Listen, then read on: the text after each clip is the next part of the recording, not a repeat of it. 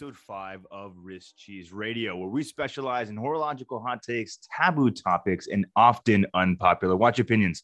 My name is Schmidt, and I'm joined by my fantastic co host. You guys know him, you love him, Mr. Bro Dinky.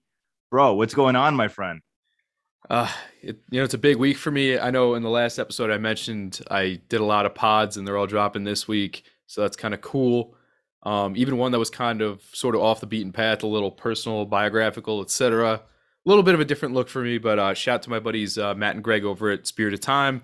Thanks for having me on that. Uh, so far, lots of great feedback on pretty much all our episodes, which has been pretty cool. Uh, people seem to be uh, enjoying the fun with us. I think they might just enjoy that we seem to have a pulse. okay. or right. it could just be all the fun hashtags. Hashtag Hezzy Boys. Hashtag Hezzy Boys. It's already it's it's off. catching on. I, People are liking hashtag Hezzy Boys. I've seen the DMs already, and I'm liking it. You guys yeah. who are following us and, and listening every week, thank you guys for for spreading this in and and uh and keep keep spreading the love. And for those for those keeping score at home, Hezzy Boys, H E S I B O Y S. I know I like the I spelling for boys, but it just looks stupid with the repeating I. Sorry, I'm not going with it. It's it's a Y. So H E S I B O Y S Hezzy Boys. There you go. There you go. There is the official spelling. There it is. You heard it here, Mr. Brodinky laying down the law. Hashtag Hezzy Boys.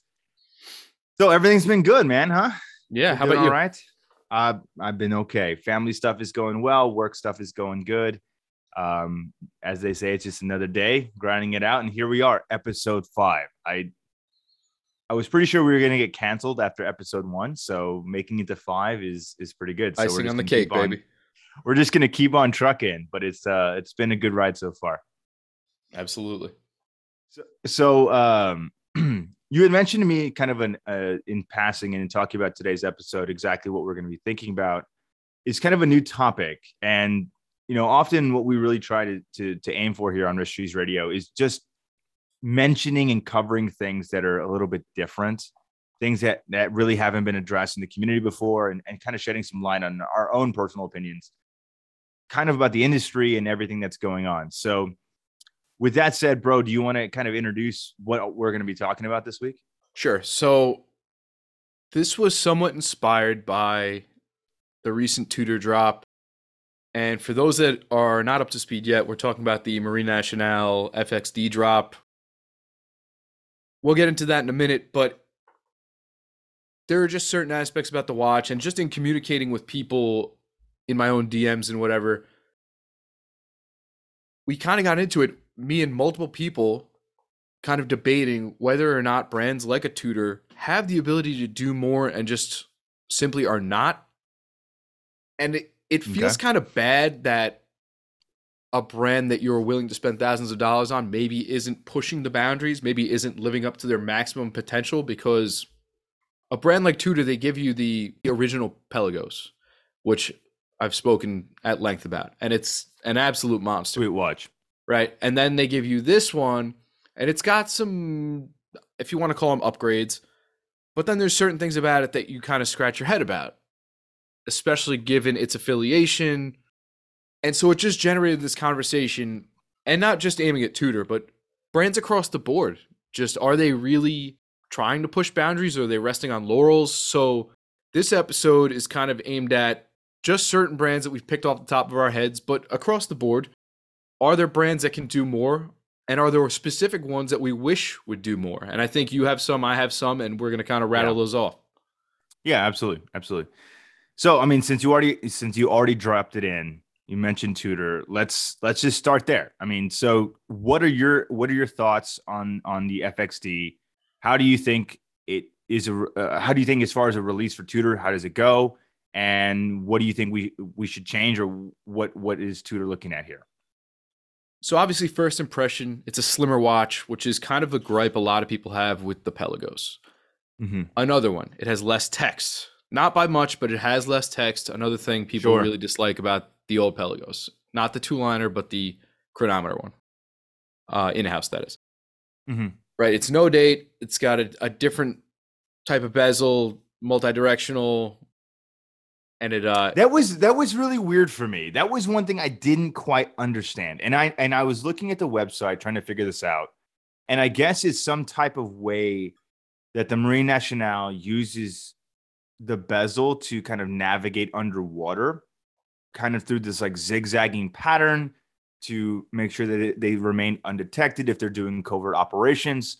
Um, and what was so weird about this bezel is it's bidirectional yeah which is so counterintuitive to every single traditional dive watch bezel that exists today. And I I could be completely off base with this, but I was pretty sure part of the ISO specifications for dive watches is that it has to be a unidirectional bezel to pass ISO certification. So I don't even know if if that is in fact the case. Technically, this watch might not be considered an ISO compliant dive watch which would be Which super would be- weird which would be super weird. Um, but again, it's just like I don't know. I don't know. I- I have my feelings about this watch, and I'm just kind of like trying to process it because it's been such a recent release for us. We don't typically cover new drops, but this one was just it got enough kind of clout and and and some intrigue around the industry that we had to kind of touch on it. But how do you think this one rank, uh, you know ranks up in comparison to the to the Pelly one and Pelly two?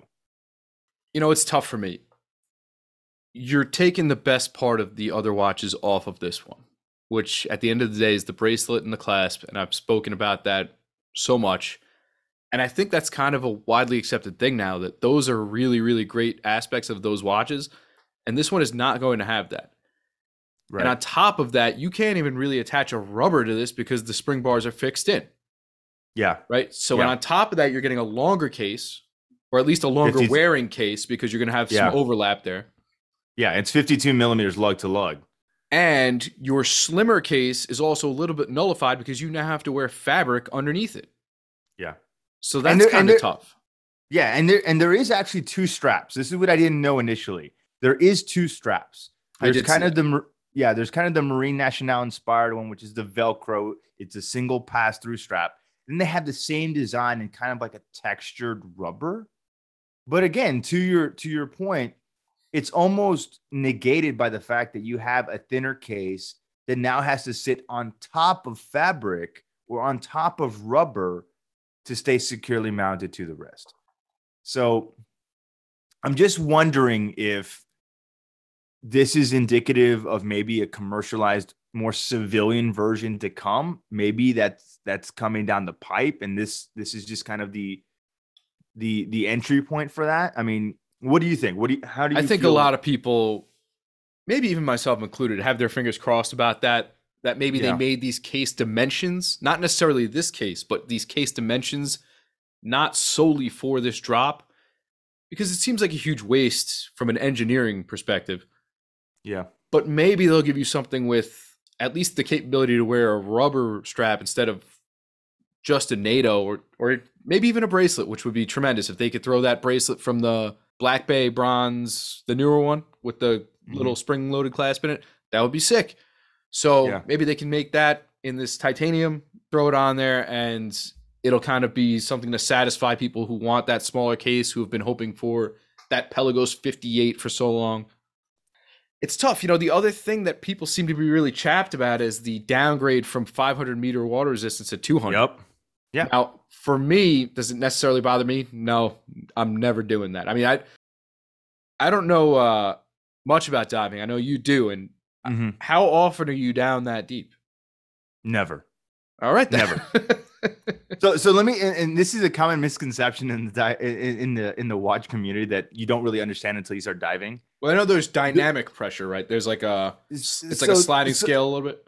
Yeah, so I mean, everything gets exponentially increased as you go down, right? There, it, it compounds. But what's the most imp- important fundamental thing here that so many people don't realize about diving is the maximum certification depth for recreational scuba diving, which is just your normal certification that you get, you know, open water or whatever, Okay. is 120 feet. Oof.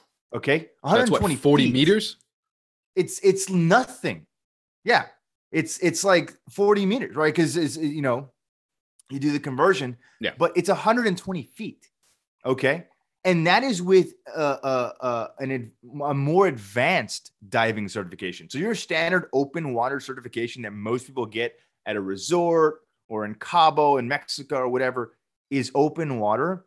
And that one is rated to 60 feet for normal recreational scuba. Because let's be honest, if you're going down and you want to see some pretty fish and you want to look at coral reefs and you want to look at something cool, those things only exist in shallower depths because they still need sunlight to grow. right? Correct. They're they're plants. They're they're animals. They need sustenance. yes, the, they get the coral is the basis for that whole ecosystem. exactly right. So it can only exist in shallower depths.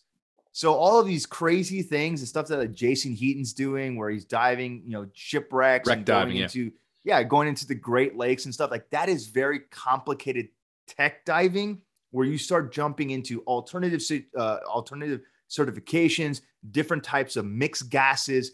Things get very dangerous very quickly. But in some cases, you're diving beyond that 120 feet limit. Okay. And that's where things start to change. The dynamic of traditional diving is changing. So anyone's like, oh, 500 meters or 200 meters, quite frankly, you'll never ever need any of it. It's all over engineered. But the idea is that at 120 feet, right? If you bump your watch into a coral reef, you smack into a shipwreck, all of that pressure that's pushing onto your crystal, onto your case won't fail because it's been engineered to handle 200 meters okay. of water resistance, right? It makes perfect so it's sense. designed, it's designed to be over-engineered to to handle pressure changes and things like that. So that's the thing that most people who who aren't in the diving community don't understand about watches. But as you start kind of familiarizing yourself, it makes more sense. So I know for some people it's a big letdown. It's like, oh, we dropped out to 500 meters, we lost the the helium escape valve. All of that is is completely not necessary. 100%. You could be totally fine with a watch rated for 100 meters for diving. I mean, and, and I know um, James Stacy and Jason Heaton have talked about this at length. It's like you don't need 200, 300, 500 meters of water resistance. It's overkill. It's cool as a novelty. It's cool to be a diver that has that, but it's not necessary. And it's weird for me, for the average Joe. I, I don't know why it's such a flex for people. It it doesn't make any sense. It's it's well, I mean, again, it's the same reason why people wear 44 millimeter pilots watches. Like you're not flying anything. You're driving in your car to work. I mean, again, a lot of this stuff doesn't make sense, but you know, for me, I think the biggest attraction, as you pointed out for this, is is certainly the bracelet.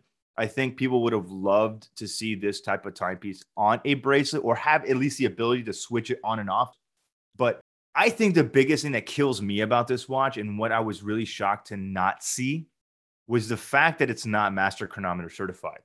And I didn't immediately notice this initially upon the product launch, but somebody on Tudor's uh, Instagram page dropped it in the comments. They're like, why isn't this one Metas certified? yeah, and that's when it hit- flex. Yeah, I was like, and that's when it hit me. It's like, you know, they spent all of this money, design, research, product development to create a master chronometer certified movement, which is not a simple feat. Okay.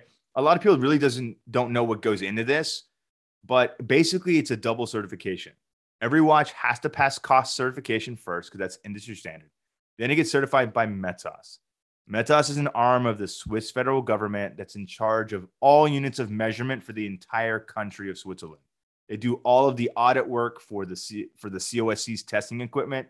They do all of the audit work for radar detectors, traffic lights, any type of u- unit of measurement for the metric system. Wow. They control. Okay, it's like the IRS for measurement. That's really what it is, right? So, master chronometer certification was born, and basically, there's eight additional tests that every single watch has to pass in addition to the COSC test that they already passed. Okay. Now, I'm not going to go through all the specific A tests because you can look this up on Metas's website or Omega's website or Tudor's website because they certainly do talk about it. But the biggest thing here is the fact that the major test for Metas that you have to pass is anti-magnetic protection. Okay. All of those watches, the movements and the cased up watch, fully cased, have to be resistant to fields greater than 15,000 Gauss. Now, for all of my non engineers, Basically, Gauss is a unit of measurement for magnetism. It's also sometimes res- represented represented as 1.5 Tesla. This is a pretty large number when it comes to magnetism. And why this is significant is because 15,000 Gauss is the average magnetic output of the standard medical MRI machine. So Yeah. you go to a hospital, you go to a doctor's office, you go get an MRI done. It's that machine is putting out anywhere between 10 to about 20,000 Gauss of magnetic exposure. Okay. That is enough ambient magnetism that somebody could get pulled off of your body. That's how strong these magnets are. Okay. Those types of, of outputs would quite literally destroy a watch by ripping out its escapement system, the pallet fork, the rotor, whatever you want. It would destroy a mechanical watch if it's exposed to that type of situation.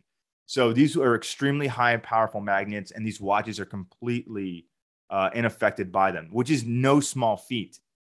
So for Tudor to go through all these great lengths to to release already two timepieces that have this technology, right? The Black Bay ceramic they released earlier this year, and then the kind of one-off watch they did for Only Watch, which is a GMT version in a very questionable beat up looking black case. I don't know. It's not it's not my cup of tea. But to go and do all of that and then not release a brand new drop with that movement technology, it I don't get it. I, I'm completely, completely Yeah, confused. it was almost like, Like, to show what is your- that we we could do it, and then yeah, where's you know we can do it. We don't have to do it. Well, that's my point. It's Yeah, like it's you weird. already did it. You already did it. And again, you don't spend all this money to set up this infrastructure to do something like this and then not release it in other collections or, or expand its technology range, right? Right now, Tudor's only got two watches that are master chronometer certified.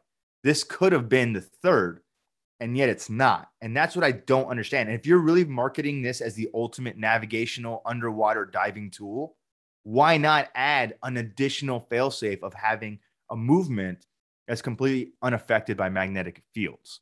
That would be the ultimate tool dive flex. And for whatever reason, it's just missing from the equation. I don't get it.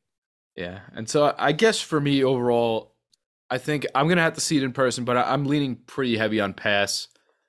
Um, I guess I'd like to I see how how long it wears, how it rests on the wrist. I just I'm I'm not that confident in it, and I think I think we're all just hoping for that kind of standard production model that's maybe a little more traditional spring bars and everything. So, but I'm glad we're on crossed. Tudor. I'm glad we're on Tudor because that's who I want to lead off with. I think that's a nice segue.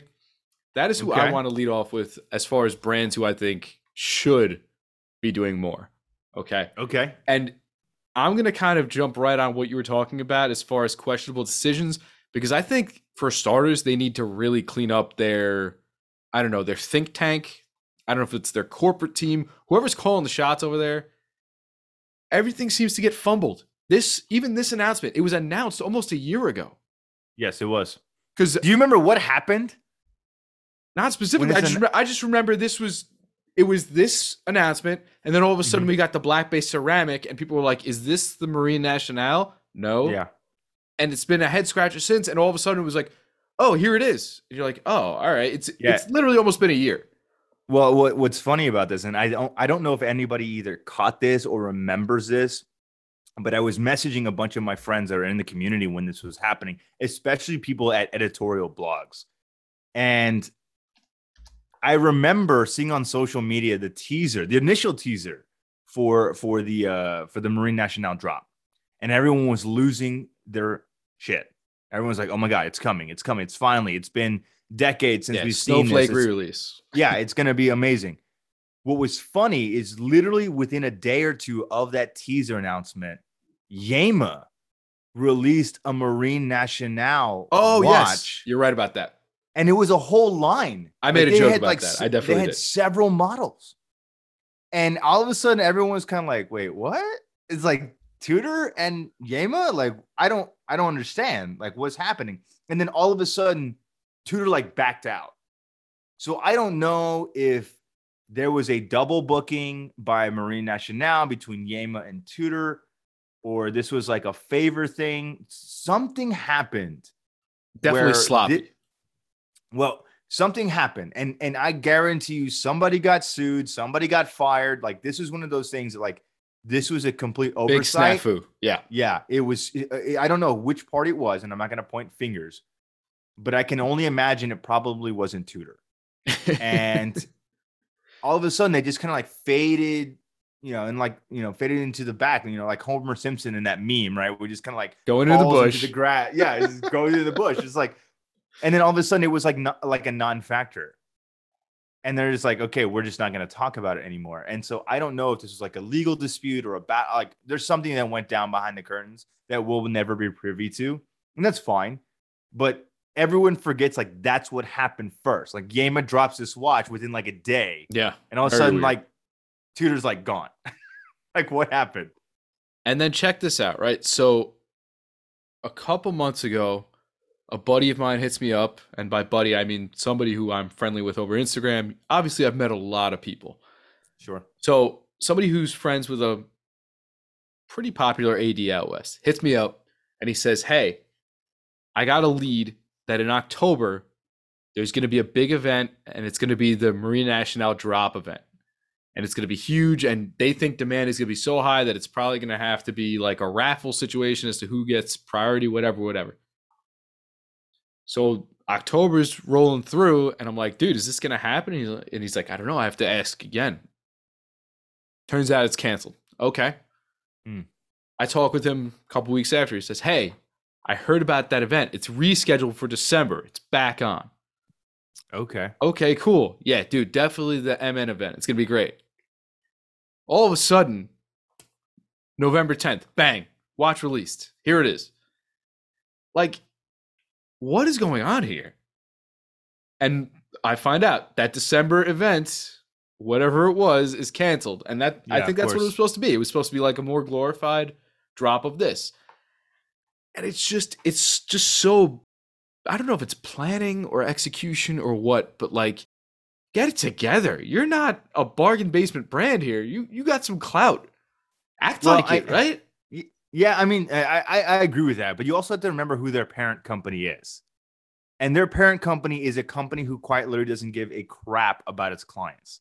So why would Tudor be really any different?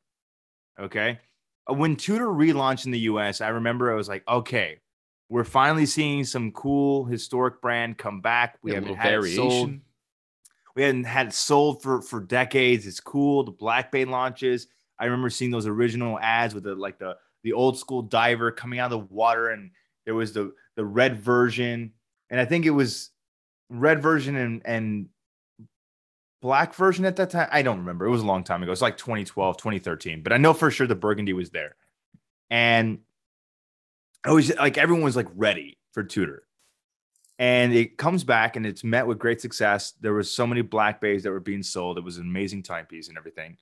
But it just like at that time, it felt like Tudor was listening to the clientele. You know, like it was like, okay, we're taking community feedback, we're building new models, these things are coming out, and people are excited about them. And then all of a sudden, there's a switch. And I heard a few years ago that there was a CEO change at Tudor. Like like the original CEO that kind of like relaunched Tudor in the States, like is gone. And they changed over. And I think that's when you start to see the switch where Tudor starts falling in line and being more like its parent company, not caring what clients say, not caring about availability of products, not caring about making things mass market available, i.e., Black Bay 58 bronze. Like, oh, we're just going to release it in select Tudor boutiques. Boutiques, yeah. Yeah. If you're not near a Tudor boutique, then you'll never get a Black Bay bronze. They literally just opened one in New York City, Yeah. like just now. I'm just like, but again, how many people are going to be trying to get that watch? Because you funneled everybody into the same place. It's going to be next to impossible to get that timepiece. So, th- again, this is something that they're doing that's falling directly in line with their parent company. And if Rolex is any indication today about how they treat their customers, Tudor is going to be no different. So, I, I can't say that I'm surprised. They just don't care anymore. They don't have to care. That's the big thing. And I mean, look, they released a GMT movement with a date issue, right? Sloppy. They get think for some reason their stuff gets leaked like nobody's business, even without David Beckham's help. Which is a whole other issue I have with them that their brand ambassadors are terrible. Oh my, yes. Well, I mean, What about that? Any of them says "Born to Dare"? None of it. I. It's so disjointed, and I feel like there's potential. I feel like there's potential to capture a younger audience of watch enthusiasts to be like, "This is your brand." right? We have cool, younger, hip ambassadors that are oh born to dare. No, it's old man Beckham, who frankly was most of the time not even the best player on the pitch when he was at his peak. Like, let's be real. I don't I don't get it. I don't get it across the board. I, you know, and we we got to bring up this ambassador discussion on another on another pod at some point in the future because we've be been, we've been toying we've been toying this idea back and forth, and I think it's time to to to record something about ambassadors. But you know, for us, it's just or, or for Tudor, I should say, it's just kind of like again, I'm just not surprised. And and then that David Beckham leak, where it was like it might have been weeks ago- strategic, but who knows? I- It, it, it, could have been. It could have been. And I, I have heard rumors through the grapevine over the years that Rolex intentionally leaked stuff to drum up even more hype. I could see that.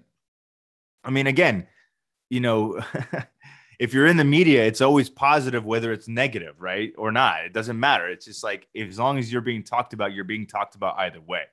So there you go. But when you look at it like David Beckham making this kind of like internet snafu, it's like, did you not think that this was a thing? Like nobody from PR told you, like, hey, bro, you really can't be wearing this watch out right now. Like it's it's Uh, not. that's why it makes you feel like it was intentional. and, Like, and and and then and here's the thing. Having said that, maybe that's why that December event got canceled which would be because hysterical. because that that leak happened what just a few short weeks ago. yeah. And then a rush to There- market. Yeah, and then all of a sudden, boom, mid November, here we are. So there you go. I mean, I don't know. Things happen. You know, Tudor's making moves in, in in many different ways, and they're they're they're playing in a lot. You know, with balls in a lot of different courts. So Playing with balls. I hope for the best for them. I hate. I hope. I hope for the best for them. So I just. I don't know. It. We'll we'll see what happens with them. But I think what people are going to start to see more and more is that Tudor is going to start inheriting the mindset of its parent company, even to a larger degree. And Tudor is going to try to move away less and less from being kind of your entry level luxury, well made timepiece to now, well, you got to you have to have purchased three Tudors in order to get a black bay. It's it's already happening. It's it's very difficult to get these pieces and now they're going to make it even more so. So we'll see what Tudor's going to do. We'll see what the future holds. Yeah, and I mean before we turn them into a complete bloody pulp here, um, I don't know. My feeling about them is I just feel like they have to make a decision. They have to decide whether or not they are going to be in the Rolex shadow or not. yeah And I feel like they probably are going to stay there, and it's just like the safe place to stay. And if so, they're probably just going to keep putting out kind of meh, kind of eighty that eighty percent complete, eighty percent of what we want timepiece.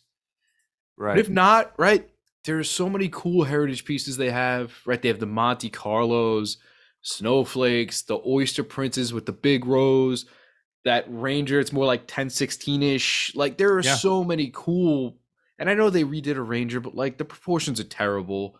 yeah And that's what I And- mean by and- 80% complete. Like there is so much potential there, and it's just kind of like, well, here it is. Buy it if you want. It it- it's only a Tudor. Like that's the way it feels. These watches should stand up on their own. Like those old Rangers go for 10 grand. That's not a that's not a shitter, you know what I mean? That's a solid ass watch. yeah because you can't buy an explorer one and you certainly can't buy a 1016 so Sure. Yeah, I mean, of course, right? Like, so everyone starts looking for the thing. The other thing is like when when Tudor subs out of nowhere, we're just selling astronomical price points because people are like, well, I can't get a Rolex sub, so let me buy a Tudor sub, And then especially a vintage one. they're right I remember when they were subs. sold. Yeah, I was like, I remember when they were sold for just a few thousand dollars. Mhm. And now all of a sudden, boom, five years ago, 8,000, 10,000, Yeah. 15, all the way up. Now is, is just as just as expensive as their crown counterparts. So I mean, it's just it's it's insane. So to to your point, and and we'll move on from Tudor because they're they're they're they're a mangled mess on the floor right now. But TKO. TKO. But it's just like, you know, I, I really hope for the best for them because they are a fantastic brand. I think you said it correctly. I hope they come out from Rolex's shadow because they need to they need to do something. And again, they just need to look into their back catalog and just start creating things again that were really unique and special. And I think doing that, people are going to be really, really, really turned on. So we'll we'll see. We'll see. Yeah. All right. So moving on from there, I'm gonna go with my next pick because it's it's an affordable, it's an easy one. I think a lot of people are gonna agree because I think a lot of people have experience with this brand. My mm. next pick is Orient. And I know probably a lot of the people who are into higher end timepieces are probably like, ugh, why am I even listening to this? But hear me out. A lot of us started with Orient. I know I've had Bambinos. I feel like a lot of people have had a Mako, a Ray. Those are beloved watches. Absolutely. And it's no doubt, it's one of the best watches to really get into automatic timepieces, quartz chronographs. There are really Yeah. a lot of well made pieces that they make. Mm-hmm. The Bambino is a stellar dress option. I always just feel like their watches are just a hair off. Like there's always some minute detail that is like, this is such a buy, this is such a buy. And then your hand goes on the mouse to click buy it now. And you're like, oh. And it's always like a date window cutting off indices or in Arabic or like a watch is just a little too big or a little too Yeah. disproportionate. And like or, I know or, a lot. or awkward lug sizes. Yes. You're like, oh, Bambino, and you're like, 19 mil lugs. Like, what?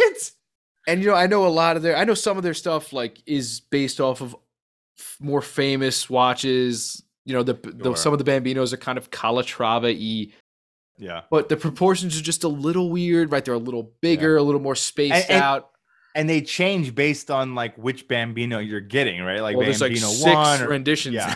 the Bambino small seconds. is just like it's crazy. But yeah.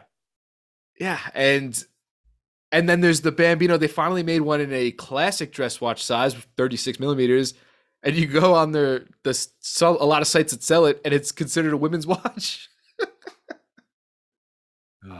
i'm like That's that's episode one coming back. Yeah, it just me. comes right back full circle, baby. yeah. so Oh man. it but- only seems like there's these tiny flaws that kill the design for me. And I I really I like what they do. I really do. Mhm. And if you've ever been a fan of the brand, they do a lot of really neat stuff in their JDM markets. And understandably, it's it's like their home turf. They're doing a lot of stuff over there. Right. But if you Yeah. go on those like those famed Japanese vendors that ship over here, you can find a lot of cool stuff. right. and they have a lot of history. They have a lot of those cool like angular 70s watches. But again, here's the thing. They reissue some of them. They made that SK Hmm. retro diver. I don't know if I don't know if you remember it. It's kind of like an angular it almost looks like an AP offshore case or something. And then it comes out and it's 50 meter water resistance. And again, like you said, a lot of people will never test that, but a lot of people aren't comfortable submerging their watch with only 50 meter water resistance. And Yeah, as a diver, you expect a little better than that. Yeah, for sure. For sure. I mean, Yeah. yeah, I mean, man, I'm with you. And I, again, we're probably losing followers, and that's fine. You guys don't have to stick around. We're not always going to talk about horology. We're talking about the facts. We're talking about every man. This is the this is the the the podcast for that. So Don't we're tell me you never owned an Orient. Uh, of course I have. No, Of no, not I you. have. I'm just saying. Oh yeah, yeah. I was like, I was like, yes, of course I have. But you know, we talk about everything. We will run the full spectrum. So to to, to piggyback off on what you said, you know, like most people's like, I've had a Mako, right? Like who hasn't had a Mako? And it's it's just as ubiquitous as like the SKX, right? Like there's the there's that 50-50 camp. You either started Yeah. with it with a Mako, you started with an SKX. It's kind of the idea. But to your point, I think you know there is a lot to be done because again, Orient they're an incredible brand for their price point, right? They always have run these little sales and coupon codes, and it's kind of funny. But what's unique about them is they really do have real history in watchmaking. All of their movements are technically in-house made, Yeah. which is truly impressive. They're all vert- vertically integrated, so like they're making every component, every aspect of that watch. It's all Orient. Like they're not sourcing it out from anybody, which is so weird, even at that under five hundred dollar price Yeah, point. very right? strange. Like and and and we're talking like low, low, low under five hundred dollar price point. Um, might as well be an Invicta. Retails at five hundred. You can buy for one fifty. There's always a deal, baby. There's always a deal, right? So it's just like it's a fantastic timepiece, but it was always what like the thing I always thought that was weird with Orient is like like you said, there's always something a little bit off. Like when like the Mako ones came out and used to have like the pusher. the Yeah. date. Like why? like why do I need a pusher to change the date? And it's on a dive watch, so let's just keep adding holes to the case Yeah. to more- maintain structural case Yes. integrity. more, gaskets, Hopefully, it doesn't leak, right? Like yeah, exactly. Like more gaskets. Like I don't understand, but it's just so funny because you you you see these things, and I guess maybe because we're we've been in this this game too long, we may have we have, may have developed a little bit of snobbery here, and so we're very kind of picky with the kinds of things that we want. Because I'll be honest with you, uh, I had some college roommates of mine back in the day, and they were getting into watches because I was into watches, and so Orient was kind of becoming more popular at that time in the U.S.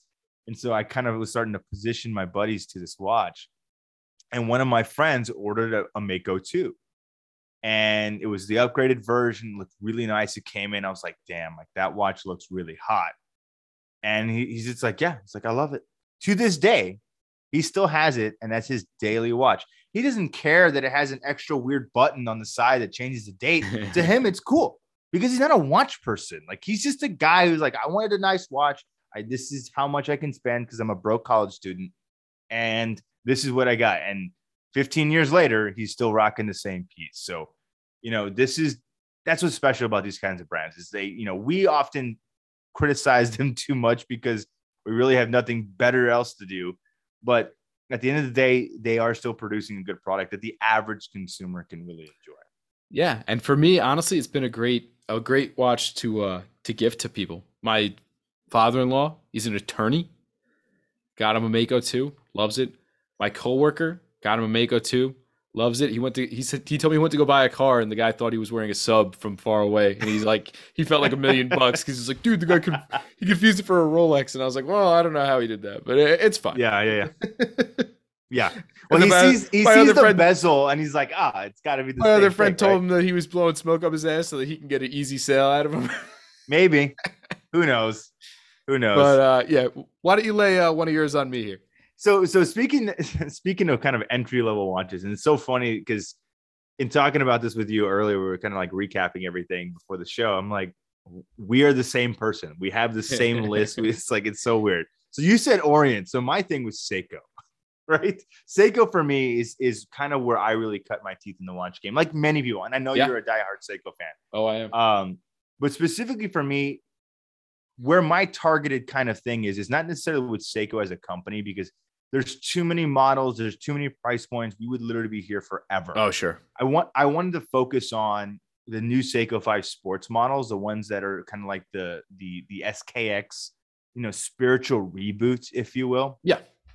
So for me, I think like most people, some of our first watches were SKXs, right? The 007, the 009, the the 013, or my personal favorite SKX and almost nobody owns the 173, which is the best reference in my um, but anyway, so there were so many of them out there. We cut our teeth with those. And what, what I really loved about this piece is it was affordable, extremely affordable. It was automatic, day date, right? A true diver's watch, right? Unidirectional rotating bezels, screw down crown, 200 meters of water resistant, ISO certified. Tudor, looking at you. And it was like, you know, you pick it up on eBay for like 180 bucks. It's good. You buy a couple straps, these, you know, and you're good to go. Like it was, that's the thing, right? And, you know, this particular watch um ran for such a long time before it was officially discontinued. And it was time. It was time to discontinue it. But my biggest beef with this is what they replaced it with. These new SRPD models, like they look great. It's a very kind of sophisticated looking SKX, right? There's no longer any orange text or anything like that. It's very clean. But then you neutered it. Like no luminous bezel, no screw down crown, no water resistance, like that's anything diving related. And yet it looks like a dive watch. yeah. And the thing that I thought was so strange about this is I would have happily paid more money if you had been like, all right, we're we're gonna do an SKX relaunch, but we're gonna do Sapphire Crystal. It's gonna be an upgraded movement, and here it is. But it's two hundred dollars more. I don't think anybody would have cared because eventually you're gonna find them on eBay for the middle price point of that, right? Yeah. So let's say it comes out at 500 bucks, you're gonna find on eBay for 300, right? 250, whatever it is, and people would have been okay with that. But the issue is, is you created this spiritual successor. You made this giant line, and and there's so many references now from when they first launched this this new line that it's just like I can't even keep track. There's like Street Fighter versions and like all these weird like amalgamations of different things. But it's just like I feel like there's we're getting to the point where there's less and less really solid, stable pieces to get into, right? To start watch collecting with. And it's getting harder and harder to find these pieces because they keep getting more expensive. And so we're losing some people. And there's no longer any SKXs out there anymore. Like, what do you do? Like, what do you buy now? Like, I don't even know what to what to suggest to people anymore. And it's tough because a, a turtle is a a very specific wearing watch. You know, that's I wouldn't recommend that for everybody. No, it's big. It's a it's a big watch. And You know, and they only go up from there. yeah, and it's a unique design. Then you look at like a samurai or a monster, and again, very distinctive styles that not everyone's going to love or appreciate right off the bat. The SKX was really kind of utilitarian, and it was really kind of across the board that everybody could keep in their collection. And what I love the most about it is that you had seasoned watch collectors who, who are collecting nothing but Pateks these days, and they still had an SKX in their box because it was just that that good of a watch. And we just don't have anything that fills that gap anymore. Right? It's just like there's nothing there. I mean, this, the, again, the Seiko 5 sports models that, that are diving inspired, like they look great, but it's not a dive watch. It's it's confused. It doesn't know what it is. And for me, it's just like I, I have a hard time recommending it because I know what it could be, and it's not that. And it doesn't need much to get there either. No, screw down crown, a water resistance. Like I don't understand. We we decided not. uh, How did you take away the luminous dot? Like, was it really that hard to put it back on the bezel? Yeah, really. It's like we're just gonna put a triangle and it's like hope for the best, I guess. But again, you know, the people who are picking this up with this watch up at Macy's, they don't give shit. They don't care. It just is, is what it is. And I'll be honest, that that SKX Jubilee was a total clunky little thing, but I still prefer that to the newer Oyster. Yeah. Yeah. I mean, and well, I'll say this that, that's why my favorite model was the 173 because it was like the anti SKX. Yeah, it had was the, this, it was cool, man. Was so cool. It had the squared markers and it had my favorite secondhand. I don't know what it is with Seiko and these weird, like, loomed counterweight second hands. Like, why can't you just put the dot at the end like everyone else? because that's what makes sense. That is my biggest complaint with my modern Seikos. Like my turtle, it drives me nuts.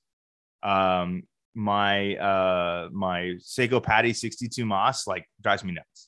I, I can't stand it. I'm just like, I look at it, I'm like, why is it not on the other side? It's like if there's a Seiko modder out there that can change this for me, please hit up the wrist cheese radio DMs and let's make this happen because this is the biggest reason why I can't wear these watches. The loom is on the wrong side of the second hand. So hit us up in the DM. All right, moving on here. Let's bang on this one because we both landed on this one separately, and it was. I think it's a a common consensus if you said this to people. Which one of these watch brands do you think could do more? Let's talk Tag Heuer. Okay. Yes. Yes. I mean, tons of heritage. You have racing legacy. You have a pretty decent following of people I know that like Tag. Mm-hmm. Oddly enough. it's just weird. It's it's like they're kind of stuck between department store brand and Wisp brand, and it's kind of just like a, a a tug of war. I don't know what to call it. But you have these chronographs that they make that are super cool, right? And have tons of heritage. The Monacos, Carreras, Autavias, And I had a friend who had an Autavia, and yet are they big? Yes, but it was cool. Like I was like, yeah, I, I would wear this. Yeah. And then they come out with Super Mario smartwatches. I know. I was so confused. Again, this is just one of those brands that is confused. It has, as you mentioned, an incredible history, an incredible lineage. lineage. I mean, producing some of the most iconic chronographs ever made. Yeah. And you listed them, right? The Carrera, the Monaco, that was the world's first automatic water resistant chronograph in a square case. Like that's a pretty big deal, right?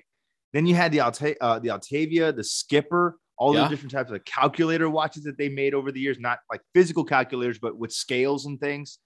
Um, an amazing, amazing brand with amazing history. Um, and that's just touching the tip of the iceberg. There's so much more with their uh, MikroGirders and all the other types of chronographs that they made over the years that we won't get into. But how do you go from that to making a connected smartwatch for Mario? I don't get it. I don't know who your target demographic is. I don't know who your audience is. And again, as you pointed out, like, are they trying to be like a youthful, like entry level luxury brand, or are they trying to be like serious horology? Like, who is your collector base? Who is your consumer? Because I don't even know at this point. And I thought a couple years ago that it was now targeted more towards like younger millennials, Gen Z, that kind of thing. I don't, I don't know anymore. Right? Because like all of a sudden Ryan Gosling gets picked up as an ambassador rocking a Carrera, and it's like, In his yellow Well, suit. I was like, well, you're you're kind of an older guy at this point now, but you're still kind of cool. You're the guys, right? But like, who who are you going to influence? Because it's not going to be Gen Z. Like, I don't I don't know, but I guess Super Mario is Gen Z. I you know, I, I'm confused. I just don't get it. And I, I didn't like- know I didn't know what to think when I saw they because they kind of teased the Super Mario collab. And so what I was secretly hoping was they were gonna make a racing chrono with a Mario Kart theme because it's the where else were they gonna go? What were they gonna do with Yes. Super Mario? Yeah, I I thought it was gonna be like a gimmicky, like something funny with like mushroom pushers or something. And it could have been like stupid and playful that you could have just like laughed at, but like somebody would have bought it. Yeah, of course. I have no idea who is in in line for a, a Mario. Well, I it, I know it was a limited edition and they all sold out. So obviously they convinced somebody to buy these things. I don't know who. Shout out if you have one. Kudos to you, I guess. We'll Yeah, see if that that- watch still works in two years when the when the firmware needs to be updated and it's no longer compatible. But hey, you know what? Good on you. I just again that's the problem is you can't always measure nowadays based on what sells because everything sells because everything is a speculation play. yeah, it's true. It's like, oh, I know it's gonna be rare one day. I'm like, is it though? Like, who knows? The market could fall out. Right? we did we did out. get it. We did get a DM about the Tudor North flag maybe be- being a ten thousand dollar watch. and and they're going up. I've been checking the prices on the North flags, and they going up. But again, it's just the whole oh discontinued. Like uh, okay, sure. Yeah, yeah. I But- mean, it's just like, who knows? I just, I just wish Tag. I just wish that they would refocus their direction and focus on making their watches, but making them, you know, wearable size. Like they have their new Carreras. Some of them are like 44 millimeters. Like, who is going to wear this? Like, why Yeah. don't you make a standard Carrera at 40 and 42? And that's it. Nobody needs a 44 Carrera. It's massive. And when it's all dial and still 44 millimeters, like it's it's overly massive. So it's just like focus on going down, focus on more historical pieces, because you have such an incredible history to focus on. And make some cool stuff. Like your new night diver tag, if you're listening out there, young CEO, 26 years old. If you're listening out there, your new night diver is cool. I saw it in person. I tried it on. It's an amazing watch. I love it. The rubber strap's comfortable as hell. It's a really cool piece. Is that uh that has the the luminous dial? Is that what it is? the full loom dial? Yeah. Yeah. the full loom dial. It's an amazing, amazing watch. So if you haven't seen one, go check it out. If you've been on the fence, it is really good. I love the watch. I think it's really cool. That to me is a positive tag direction. But the thing that killed me on this watch and I pointed it out to bro before we started recording this podcast. It's bad. Is for so it's for some reason I don't know who designed this. It says Aqua Racer above the logo of Tag Heuer. So when you read the dial, it says Aqua Racer, Tag Heuer, and then the rest of the text. And can we It keep going make- down? Can we go down further? it Please. doesn't make any sense. Like, I don't know why. Like, this is literally like art school visual symmetry 101. It's now like inverted. And again, the watch is not the Aqua Racer Tag Heuer, it's the Tag Heuer Aqua Racer, right? So it's like, it doesn't even, it, it's a whole thing. But other than that, if you can get past that mind bending symmetry, you will love the watch because it is actually a really cool piece. Unless you get an Aqua Racer with that weird six o'clock Cyclops. Don't don't even go down that rabbit hole. don't even go down that rabbit hole to six o'clock Cyclops. Ugh. But that was but that was only on the titanium models, right? Or was that on on the standard productions? You know, I'm really not that familiar. I just know I saw it and I was like, ugh.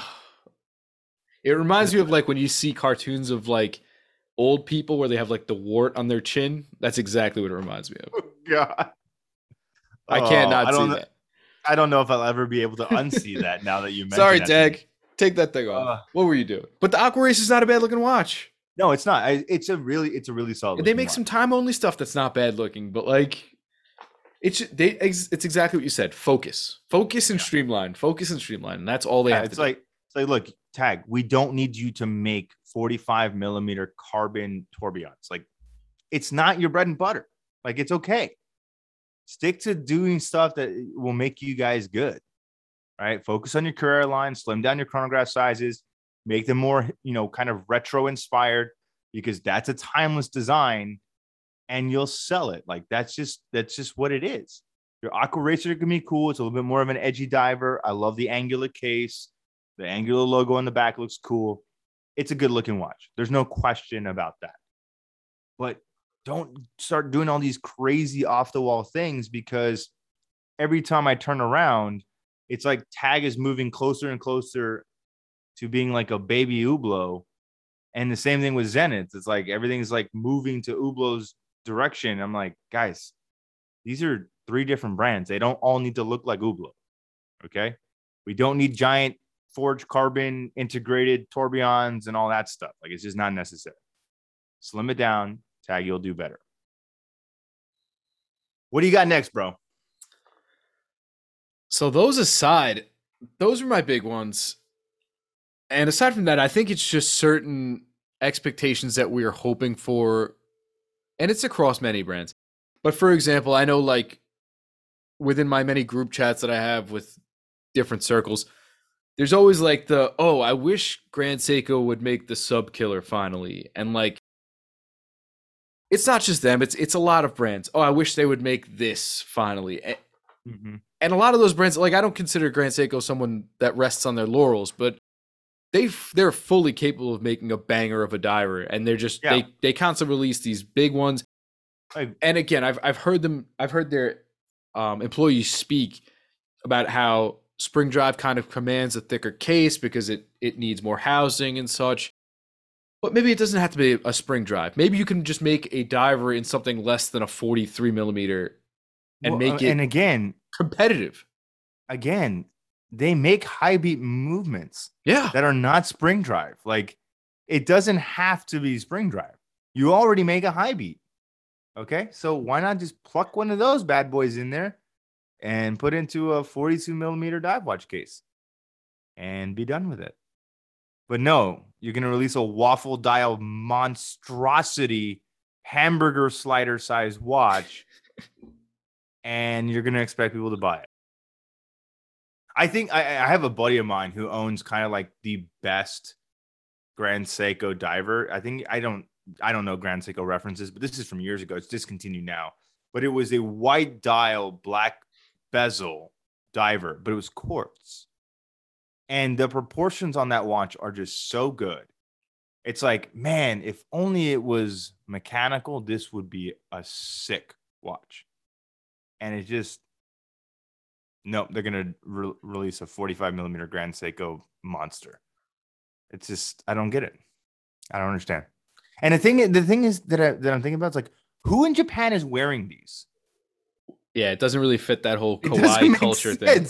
Yeah, it doesn't make it doesn't make sense. You know, that's that's always the thing I, I wondered. Like, who's wearing this? It's not me. Not any collectors I know. But yeah, you know, you know they can make a good looking watch. You know they can make a good movement. You know that they have styling. Yeah. What's holding them back? I have no idea. Nobody knows. Nothing. Because they're just like, Nothing. why have we not got this watch yet? Can can you please make something to rival the Submariner? Because not that we can get one anyway, but it would be nice. Bro, it's just because they're counting all the different seasons of the year. Okay, there's a lot of Listen, seasons in Japan. There are more than we have. Yeah, there's a lot of seasons. So that's kind of my last gripe. I think I don't really have another brand I want to throw out there, though. There are many. I didn't want to. I don't want to harp too much. I feel like I could go on a little rant about Breitling here or there, but I, I appreciate what they're doing. They're they're kind of making moves, and I, I like that about them. Yeah, I mean, they they they are doing some cool stuff. I mean, I think it's a little bit more innovative. It's a little bit more edgy, but maybe that's what the industry needs. Yeah, I just Um, sometimes their prices creep a little high for me. I They do. They do. I mean, their 01 calibers is over eight thousand dollars minimum, and by this point now, it's a pretty old movement. So it's interesting. It's interesting. I don't. I don't know. Again, I don't know what their direction is, but at least they have somewhat of a cohesive focus. It's like what they've been doing a lot recently is these capsule collections. So they'll release something in kind of an edgy format. It's only available for a short period of time and then it's gone. Right? Like, and that's if you didn't get it during that time, it's not necessarily a limited edition. It's just like we're releasing a capsule collection. This is for summer. It's here for four months. Once we exhaust that four month cycle, supplies last. yeah, it's like it's gone. It's just like it, it is what it is. So they did this most recently with their um their Super Ocean Heritage 57s, but they did like the pastel capsule collection for the summer. Um, and those are now you know slowly starting to fade out. So it's interesting. It's interesting. I I again, Breitling's an interesting brand. They're doing some cool stuff. Um, it's nice to see that they are doing unique things, but at least they have a cohesive kind of direction. So that's good. That's good. Yeah, and so I don't know. I guess it's I've tried to surmise kind of the cause and effect here.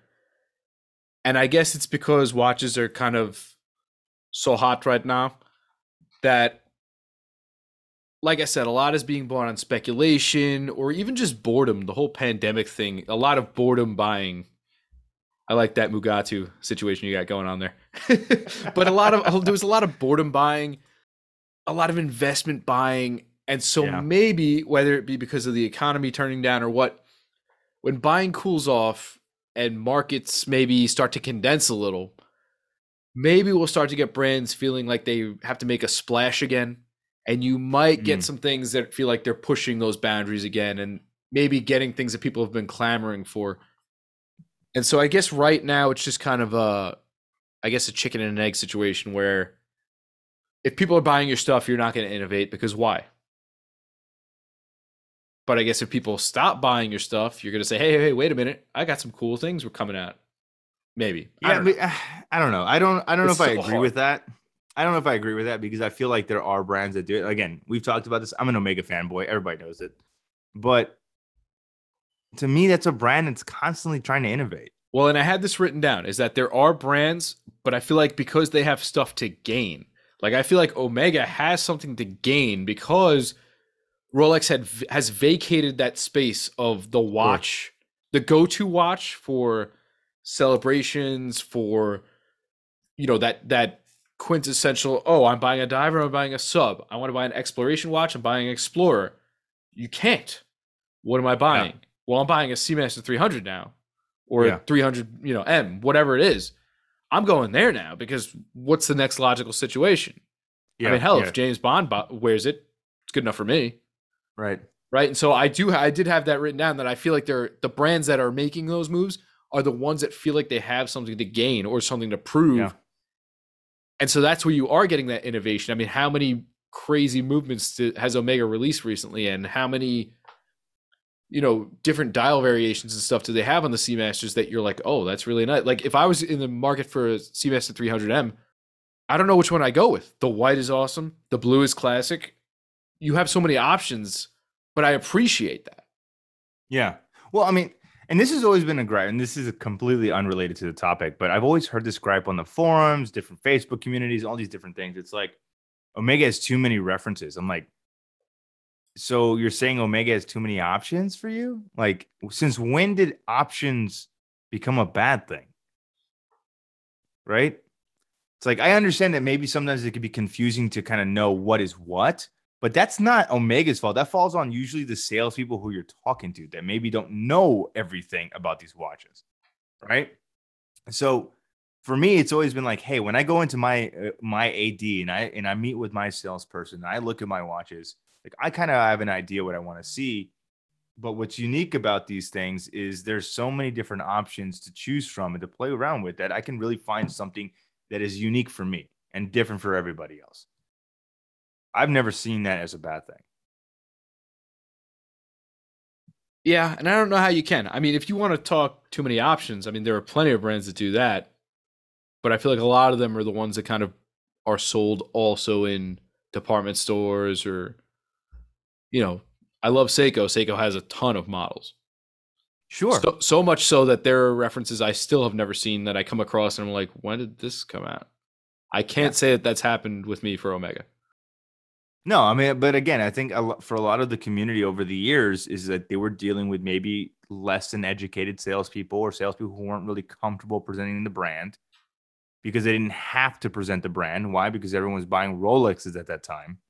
And so now you're having people that are having to educate themselves on a brand because it's the only thing they have to sell. So I think you're seeing it change. You're seeing the consumer interest change, which is all good stuff. You're seeing all of the brands outside of the crown and its affiliates doing really well as well. So I just think it's beneficial for the industry because now you're finally giving people the ability to have exposure with something that they may not have otherwise. And I think that that's really solid for the industry. Yeah, and I think there's no question industry is doing well right now. Top to bottom, right? They're they're moving watches. Exactly. Exactly. Yeah. Um, anything else left on your end? No, I think we pretty much touched on it.